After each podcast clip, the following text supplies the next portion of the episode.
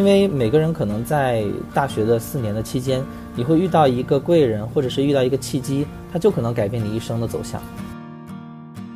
具体落实到可能小语种的男生，就可能会更好找工作吧。其实职业呀，然后还有这些就业的意向，其实都是流动的。没有人考研，没有人考公，大部分人就直接选择了留学或者就业这样子。导致这个名额最后是辅导员求着一个成绩好的一个同学说：“求求你了，把这个保研名额拿走吧。”然后他才拿走的，然后就保到了武汉大学。所以其实研究生一定程度上挤压了很多我们这种教育资源。好像人作为人的价值，已经逐渐的被一些标签化的东西取代了。人在这种评价体系下就变得扁平化了。一个班三十个人，真正去考研的人，假如说有二十个的话，可能最后考上的人不足三个。因为是公费师范生嘛，所以好像一切未来的道路都已经基本上已经被敲定了。所有你以为没有用、浪费的事情，之后都会在人生的其他的角落里给你很大的帮助和慰藉吧，我觉得。一遍，让我。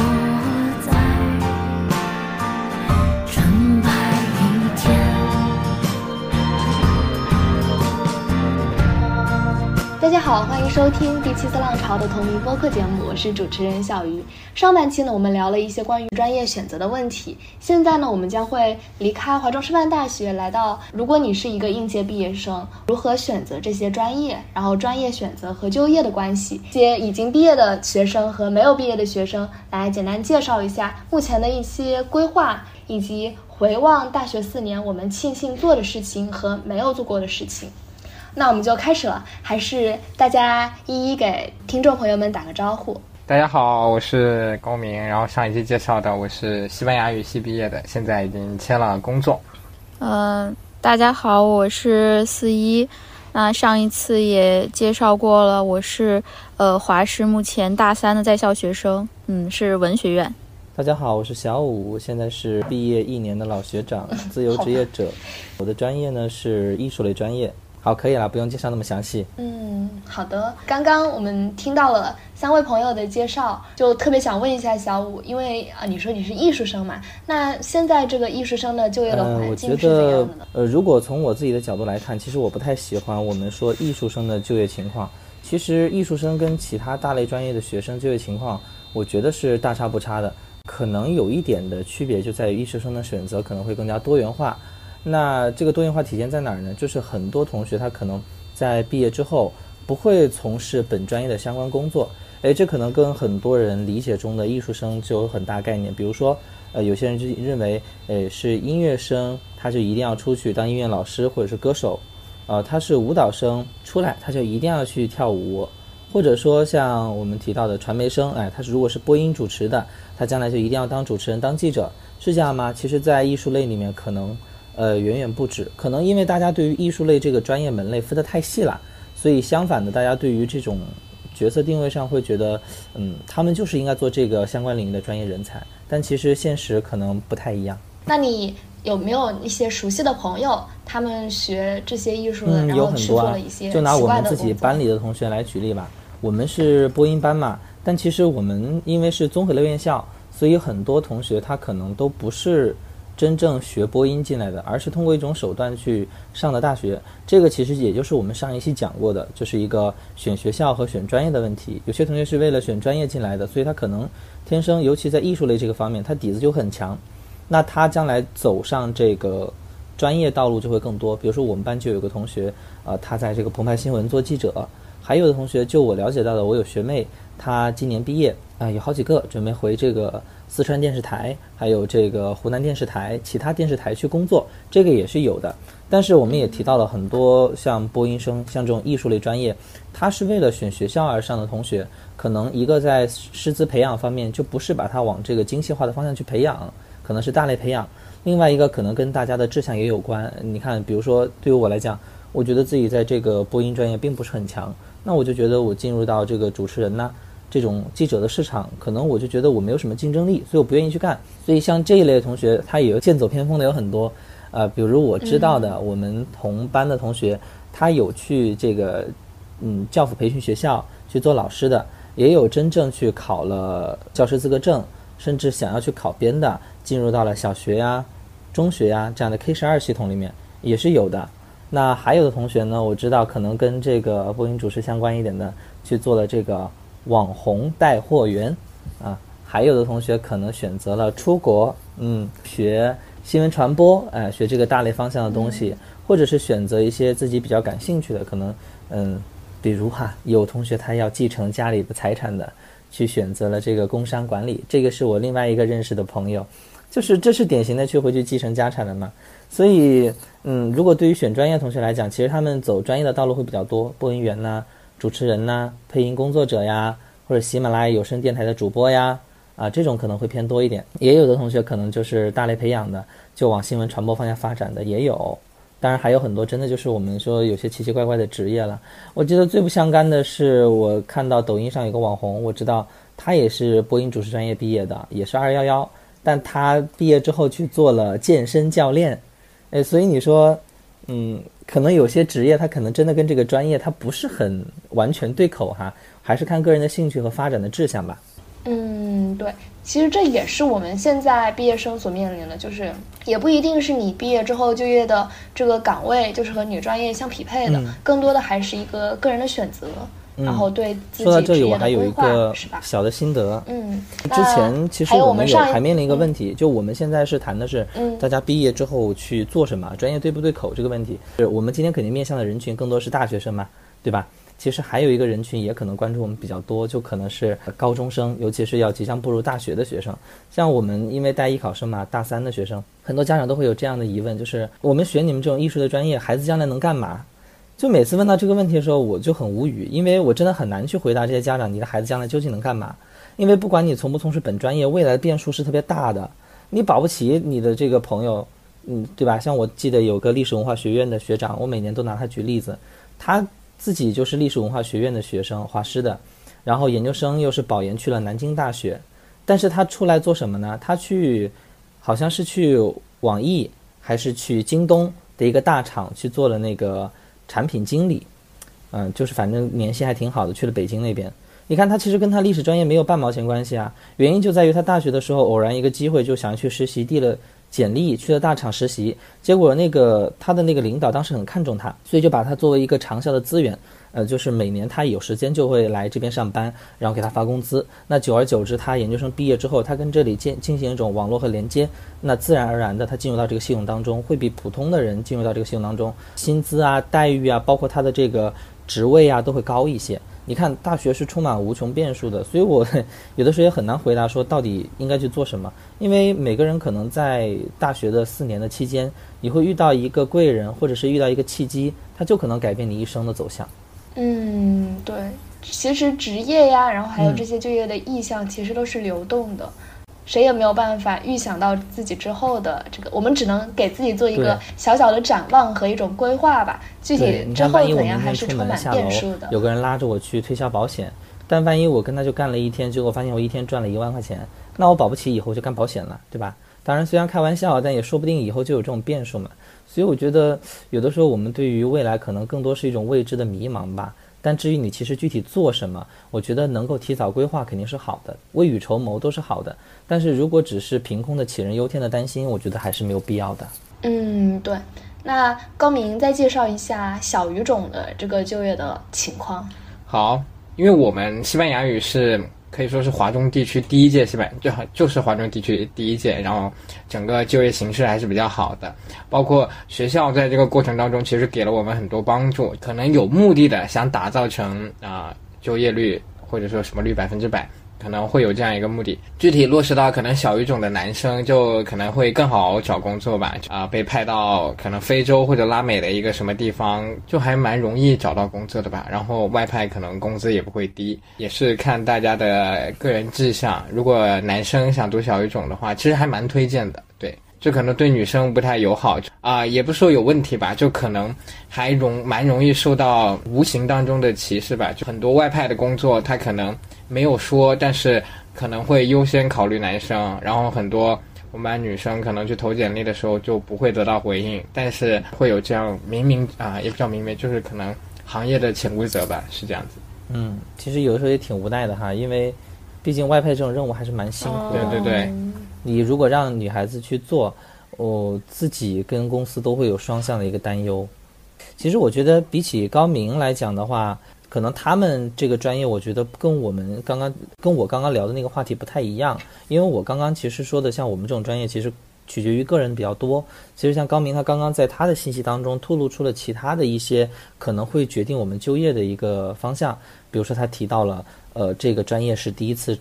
华中地区第一届成立的，所以学校啊，包括政策上，其实都对他们有一定的倾斜。这其实也给很多人提一个醒，就是当我们去选择大学专业的时候，学校是否重视你的这个方面的培养，有没有政策去倾斜，国家是否对这个产业职业方面有一定的这样一种照拂，这个还是蛮关键的。比如说，我就记得他们小语种专业，他们西他是西班牙语嘛，我记得有同学学那种很冷门的东南亚的语言，还有非洲的语言。虽然我们看着好像这种语言跟我们的生活一点用都没有，但是我们国家非常稀缺这种人才，就是因为做的少。就像就像我们前几年讲那个殡葬行业，工资很高啊，月薪几万呢，但是没人干呐。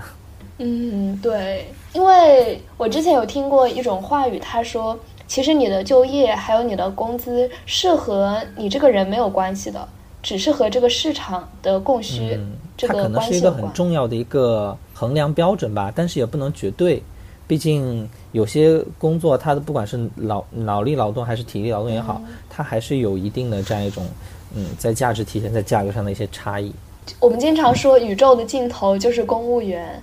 每一届学生其实都有很多想要考研或者是考公的这些人。呃，在我们学校，反正我们班大概有一大半的人都说是要考研，包括我们整个年级也是将近一半的同学是要考研。你们呃班上也是这样的情况吗？那我是应届毕业生，我先说，嗯，像我们班其实没有人选择考研或者考公，大部分人都选择了留学或者就业吧，可能也跟我们这个专业的特色有关。你像，如果我们要分析它的原因的话，肯定因为小语种它考研能够选择的方向很少，它要么是可能很厉害、很牛的大学，比如说北外、上外，包括北京大学，可能稍微差一点的就变成了广州外语啊，或者说天津外语或者四川外，可能跟华师又有一定的差距。所以在这样的差距当中，可能我们班就没有人会愿意去选择考研。但是啊、在最开始的时候，其实是会有有这种想法，就是像我刚刚讲的，就会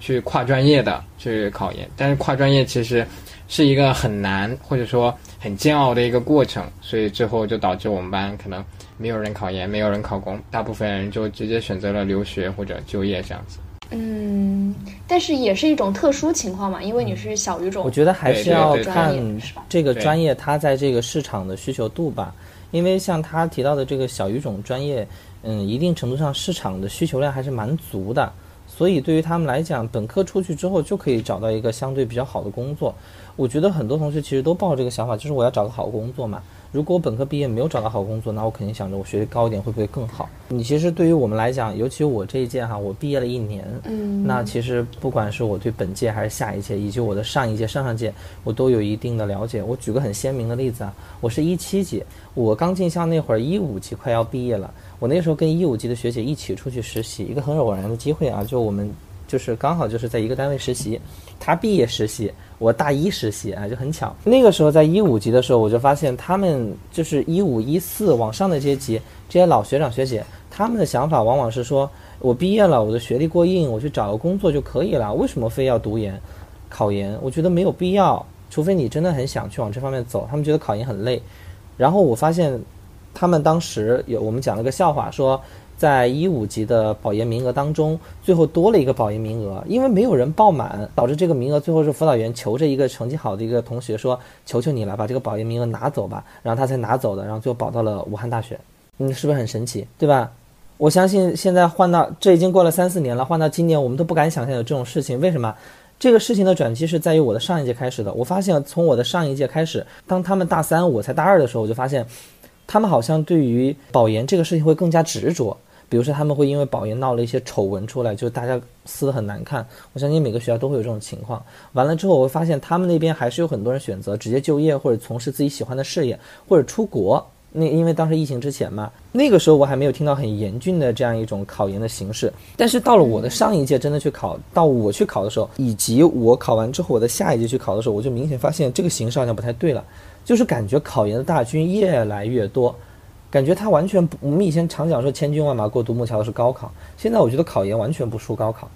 而且很奇怪的一点是什么呢？我觉得包括你们现在也可以问一下周围考研的同学，也可以问一下他们，你们为什么要考研？我觉得很多人是往往是被内卷卷进去的，他不知道自己为什么考研，但是他看到大家都考，所以他也要考，因为他不知道他以后要干嘛，他也不能保证自己以后。能够找到一个好工作，所以我觉得考研反而成了一种麻痹自己的方式，就是我能用这样一种短期的我需要做的一个目标去麻痹自己，我还可以先不用就业，我还可以在大学的象牙塔里面能混一天是混一天，最后直到我离开这个学校。其实考研，我觉得就作为了一种逃避工作的它它只是一种逃避就业的方式，对很多人来说，尤其是在这样疫情的情况下，包括很多考研考上的朋友。他们往往跟我讲的很，我真的很少听到有哪个人说我考研是为了读博，将来留到高校；我考研是为了读博，将来走个更好的平台；我考研是为了往这个方向去走。他们更多的都是给我讲，考研很累，我真的都不想再读这个研究生了。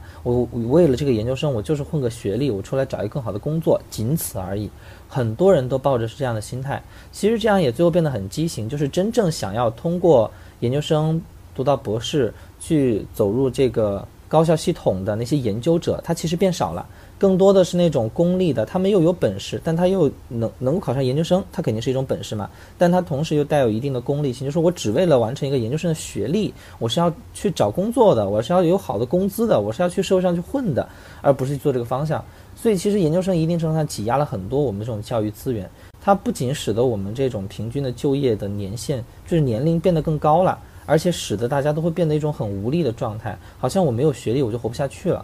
我前两天还看到说，武汉的那个厕所还是什么那个清洁系统，就那个公厕的那个管理系统，就是那管公厕的人要本科学历，我都震惊了。这个真的是不真的不是开玩笑的。很早以前就还有我们国家还有那种掏粪工的那种职业，那还是公务员的时候，都还有好多硕士博士抢着去干呢，因为他是个公务员嘛。就他们没有必要读这个研究生。其实我也很不懂，为什么很多企业要拿这种研究生的学历去成为一个晋升的条件？因为可能大家现在还没有正式的进入到这个企业当中。我有很多朋友是进入到了，而且我自己也在企业当中体验过。就是真的，当你想要从你从干一个底层员工，你本科学历当然没有问题。你往上提升一点，你业务能力强，去拿点多拿点工资，这个都没有问题。但往往点在于哪儿呢？在于当你想要成为一个中层的领导开始的时候，他必须得让你配备一个研究生的学历。这个在大型的企业，尤其是国企啊这种企事业单位，会体现的非常明显。所以导致很多人就对这种学历有一种盲目的崇拜。比如说，为什么我现在是个自由职业者？其实很多程度上我不想考研，但我爸妈就是那种推着我在考研。他们就觉得说你没有研究生就活在这个世界上活不下去。但其实我没有告诉他们的是，我在他们在广州，我在武汉，我在这个世界的另一端，我活得很好，我没有研究生学历。对，现在还蛮容易有这种学历焦虑的。选择就业之后，呃，就业之后，其实有很长的一个阶段都处在一种就业焦虑里面。就包括因为身边很多同学可能留学或者考研都还成绩还蛮好的，然后包括也会那种炫耀自己，然后这种其实在这个过程中，我也会有很大的学历焦虑，觉得其实很畸形吧。我觉得研究生、博士还是留给那些想搞学术的人吧。对，就不要每个人都想去做，其实挺不好的。对，因为其实你看，其实像我本来是想走这个学术的道路，但为什么有时候就不想走了呢？就我觉得我的研究能力也不差，我从本科开始就培养这种写论文的体系，也发过很好的文章。但是他研究生考英语、考政治、考两门专业课，你对于我来讲，我专业课没什么问题，但我英语就是不太行啊。我政治还可以过关。那当你这个大家的分数都不是很高的时候，我还能浑水摸鱼考进这研究生，利用这个门槛我往上走就很轻松。但结果是大家现在都水涨船高，把这个分数抬得很高。本来我就不擅长英语，大家都不擅长，结果大家一起卷卷卷，把英语的分数卷上去了，我就被卷下去了呗。那最后的结果就是我根本不想考，但考上去的人呢，又不是真正做学术的，这也很尴尬。我也不知道为什么，就是这个世界是怎么了？为什么会给我们带来一种很奇怪的感觉？就是好像我读了研究生，读了博士，我好像就书读更多，我就高人一等。就在外人看来，他是个硕士博士，他就高人一等。以及包括这个人是硕士博士，他就会觉得我高人一等。这种心态让我真的很不能理解，我觉得很畸形。包括家里人也会有这样给你这种压力，让你有这种焦虑。对，但他们不知道硕士博士背后的头衔真的很心酸，而且很没有必要。我觉得可能是我们现在这个社会的评价体系太单一了，我们只能通过学历的这种划分方式去把人给人为的归类。我觉得还有一种可能，也有可能是企业它的选拔机制有问题，因为你的学历作为一个门槛。如果你看这个人，哇，是清华的本科生或者是清华的研究生，他就可以就是这个学历直接告诉这个企业的人，这个人很优秀。对对。但同样面对一个本科生和一个研究生，他就可以直接通过这个去判断哪个会更好，然后就造成了一种为了为了所谓的提高效率吧，尽快的辨别出谁更厉害，然后就通过这一种很单一的评价的标准去。录取员工，但实际上，我觉得这是非常机械性的，而且也我觉得也挺没有道理的。你不能说我的学历比你高，所以我的工作能力就比你强。我一直觉得，就我们学的东西和真正工作上要用的这些技能是很不一样的。呃，我觉得这个其实也是特别奇怪的一一个事情，就是现在好像人作为人的价值已经逐渐的被一些标签化的东西取代了。我们。呃，往往评价一个人的时候，就会用这些附加的东西，包括什么学历，或者是一些其他的，呃，可能还有什么头衔之类的来评价。嗯，可能是想要通过一种更高效的方式，但是我觉得这就是一种异化吧。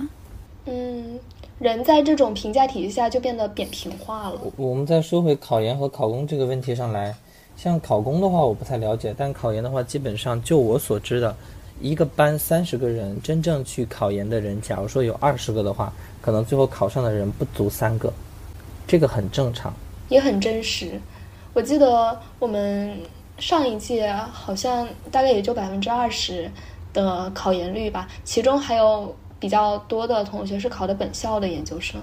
这个数据还是很残酷的。我一直不想考研的原因，就是我觉得我的付出和我的回报是不成正比的。我可能花很长时间，一年多的时间去复习，每天都在为这个考研而折磨，但我考上的几率可能就只有百分之五。到百分之十，中间有很大的一些信息差。比如说，别人考本校，我去考别人的本校，那别人肯定是要他们的学生，不要我呀。就是无无处不在的这种鄙视链呀，还有一些歧视呀、一些潜规则呀什么的，让我觉得，嗯，这个付出和我得到的这种收益是不成正比的。对，所以我反正给大家的建议就是，你在真的想考研的时候，你务必要想清楚。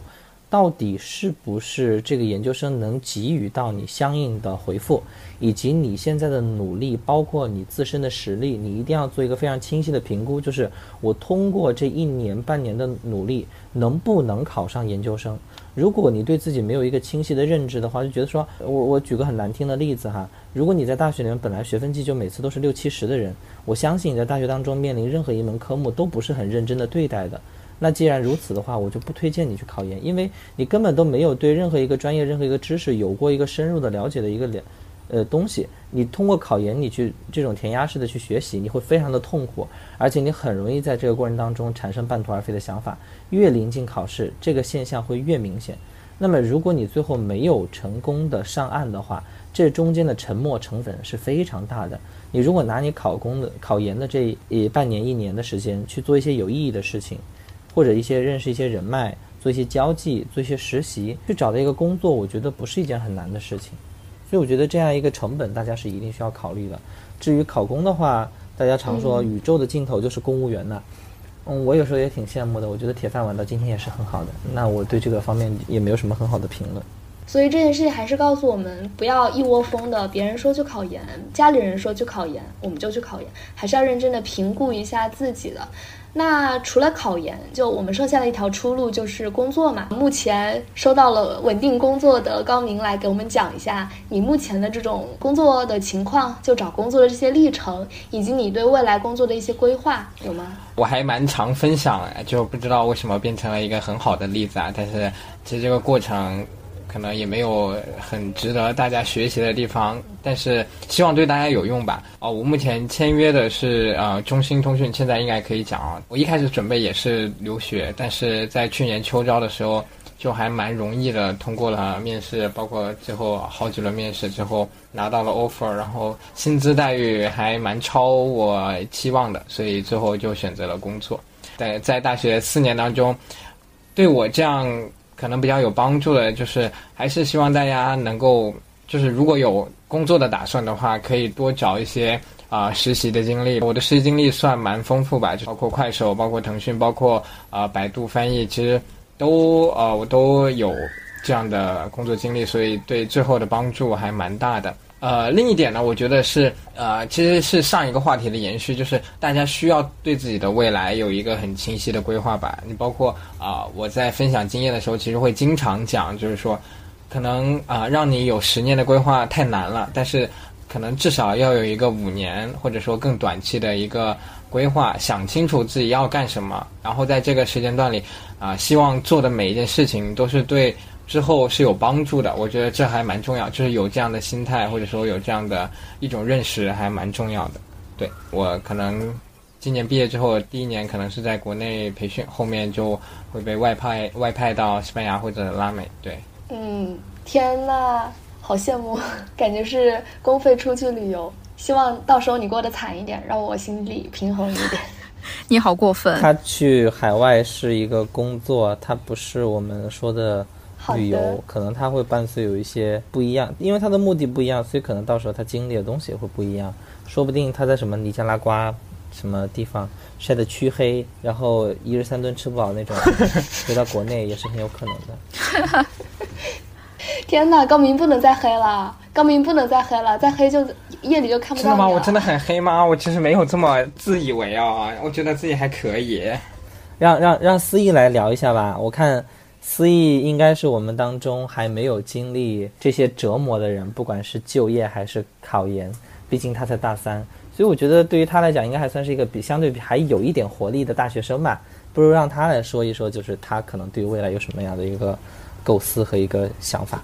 其实没有什么特别的规划了，因为是公费师范生嘛，所以好像一切未来的道路都已经基本上已经被。敲定了，已经画好了这样一个道路，嗯，然后只是往前走下去。那区别可能就在于具体，呃，到时候会迁到什么样的学校去工作。但是怎么说呢？其实差别也不会很大吧。你在一个呃好的学校和一个没有那么好的学校，嗯，差别又又又会多大呢？其实也没有。就是我对工作已经可以说是没有什么期待了吧。我觉得在你这种躺平的人生当中，你有没有想过你接下来到来的师范的，或者说你作为老师的这个身份，可能会遇到什么样的一种挑战，或者说能够在你生命当中激起浪花的事情啊？我觉得跟学生肯定会有吧。嗯，应该会的。我觉得。呃，虽然说是这样子，但是其实我可能只是不是很在意，我最后到底签的是一个怎样的学校。但是作为老师，他一定是就我不否认，老师是一个非常有意义的工作。那比起来传授知识这种，还有就是，呃，有一句话，我们专业也经常会说，教育就是一棵树撼动另一棵树。我觉得对。对一个学生的影响还是会很大的，就是一个好的老师，嗯，包括他学习方法，或者往大了说，可能就是整个人的人生，还有他的思考都会有很大的影响，所以也是会有一点期待的吧。那回望我们这过去的大学生活四年，大家有没有什么非常庆幸自己做了并且坚持很久的事情，或者是有一些后悔没有做的事情呢？嗯，你让我来讲的话，那我肯定首先非常庆幸就是一直在做第七次浪潮这个平台嘛，和大家从大学做到现在已经好几年了。那其实对于我来讲，我如果让我说我最庆幸的事情，我觉得它可能就是我大学花费了很多时间浪费在与学习无关的事情。但是注意，这个浪费不是指不是指在床上睡觉，不是指我在寝室里面打游戏，而是我把这些时间花在学习之外的其他的一些活动上面。那其实对于很多人来讲，就觉得说大学两三个社团就够了，对吧？其实也是很好的事情。但我通过这个方式得到的结果是什么呢？我虽然浪费了很多时间在这些方面，但是我却结识到了很多形形色色的好朋友。而且这些人都成为了我现在很重要的一些人脉，也正是因为这样一些契机，使得我在很多方面都吃得比较开，能力上得到了极大的锻炼。所以我觉得，嗯，毕业必须要求均分达到七十分，你达到这个最低要求去毕业，我觉得并不可耻，甚至我觉得完全 OK，因为不是每个人都要成为那个九十分的学分制的人。但我觉得，你既然在学习方面不愿意花更多的时间，或者你觉得你对这个方面就是得过且过，是可以的。但我更希望是你花一些时间浪费在你自己喜欢的事情上，这些事情不能是跟，呃，社会道德和法律标准不相符的东西，同时也不能是这种比较懒惰的一些东西，比如在寝室窝着打游戏打一整天啊，天天去酒吧啊夜夜笙歌，这肯定是不行的。就把它浪费在一些其他的你觉得能够给予你生命意义的事情，不一定非得是学习。我觉得趁着大学你还年轻的时候，多浪费一些时间在这些事情上非常好。是的，我觉得。就之前有听过一句话，是你之前所做的所有你以为没有用、浪费的事情，之后都会在人生的其他的角落里给你很大的帮助和慰藉吧。我觉得。那我要说，肯定最开始也会说，就是其实蛮感谢金展学长，让我就是能有机会加入第七次浪潮吧。就是我觉得对我们而言啊，就是对可能。在第七次浪潮的伙伴们而言，啊，能够有时间花在可能电影或者说花在自己热爱的事情上，其实是大学生活中很难得的一个过程吧。觉得，然后我们一起也做出了很多成就，就是现在想起来，其实是蛮能够吹牛逼的一个事情吧。我觉得是。然后我觉得还有一个呢，就是我还蛮感谢我大四的时候。去国际文化交流学院当兼职辅导员，我也蛮适合我，就是也给了我一个很大的视野，或者说给给到我一个很大的平台，让我认识到很多人。然后我觉得刚才小鱼说的特别好，大学生活你可能会觉得自己做学生工作，或者说社团活动，或者干嘛干嘛，到最后你可能觉得是一个在浪费时间的过程，但是其实到最后都会对。不管是你找工作也好，或者说未来某一刻的一些想法也好，其实都是因为有这段经历，所以才会有你这样的人，才会有这样的见识。就是也鼓励大家多尝试，反正大家都年轻，就其实多试错没有什么大不了的。对，嗯，我的话，那首先也是非常感谢，就是能够。加入 第七次浪潮，因为因为我比较社恐，然后如果不是那个，就是在这里认识了很多那个很好的朋友，还有学长学姐，嗯，我个人可能会像小五一样，小五学长，嗯，我会把很多时间浪费在可能除了学习以外的事情上面，但是在这个过程中，我就可以认识到更多我自己的可能性。嗯，以及对我未来的呃人生有更清晰的一些方向吧。我觉得这个是我做的比较有意义的事情。比如说，呃，我大二的时候有一段时间在一个艺术展做志愿者，然后就是会会认识到一些相关领域的人。当时，嗯，带我的那个可以说是我的上司吧，他也非常的热心，就是我。问他什么东西，他都会跟我回答，然后也跟他聊了很多很有意思的话题。嗯，我还是比较感谢那段经历的。好了，没有了。我觉得我们说就是把时间浪费在没有学习的这个事情，其实也是我们对于自己所追求的一种东西的一种呃其他的浪漫化的表现的手法吧。嗯，我觉得大学就是一个不断试错的过程。但是这个试错的成本又是相对来说比较低的，因为我们可以利用学习之外的时间，然后去做一些自己一直想尝试去做的事情。其实现在看来，我比较庆幸的是，除开加入本组织之外啊，我觉得就是播客这个媒介吧，对我我也不知道这个媒介之后会有怎样的发展，但目前来讲，我对做这个内容还是有比较大的这种热情的。我也希望能够通过这样的一种形式，向更多的人传递一些可能比较小的一些想法，但同时我也意识到，就是现在的这个信息鸿沟。是非常大的，很多人都并不知道有一些很好的信息存在，导致他们并没有做出很好的决定，甚至影响很大。所以我觉得，如果能通过这样的一种声音形式的平台，将我们过往的一些经历以及我们了解到的一些信息传递给更多的人，通过互联网这种非常便捷的方式。我觉得是很有意义的一件事情。如果我说实现我个人在这个社会上的价值，好像有一点点，嗯，说过大了。但是我确实是希望能够尽可能的。为这个世界，或者是为其他的人做出一点力所能及的一点小事吧，就是 将这些信息，然后以及我们能可能是一些想法、一些认知传递出去，然后给中国各地的大家进行一些交流。那大学四年，大家有没有什么非常后悔没有做的事情？我后悔的事情啊，哎，那我还得想想啊，后悔好多啊，老多后哦，后悔没有做的事情吗？没做好的行不行啊？